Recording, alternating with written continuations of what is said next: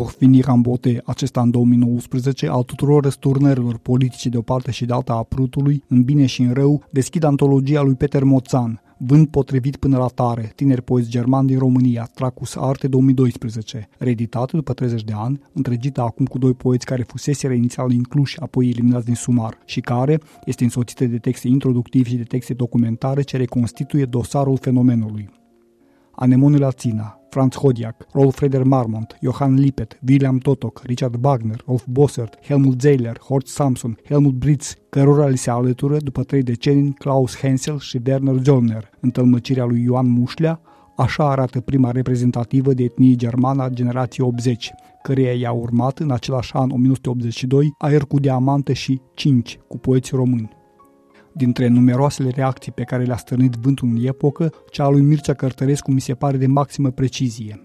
Poezia germană de la noi e mai modernă, în sensul unei mai pronunțate atitudini programatice, experimentale. Este o poezie orală, punând mare accent pe secțiunea ritmică. Versul este proiectat spre public cu energia rostirii libere, negre, neornamentate. Din caracterul violent antiretoric al acestei poezii decurge anexarea polemică a zonelor antipoetice ale existenței, banalul, cotidianul, care intră în conștiință fără să treacă prin subconștient, ca într-un aparat de filmat. E o poezie hiperrealistă, dar mai puțin în imagine decât în discurs.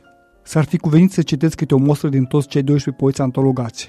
Voi scoate în prim plan doar două poeme, a câte cinci versuri scurte fiecare, pentru puterea lor vizionară, de peste mode și timp. Primul, al lui Rolf Bossert. Mică publicitate. Caut câine cu două boturi, se poate și lătra când mușcă. Și cel de-al doilea, al lui Franz Hodiak. Optică.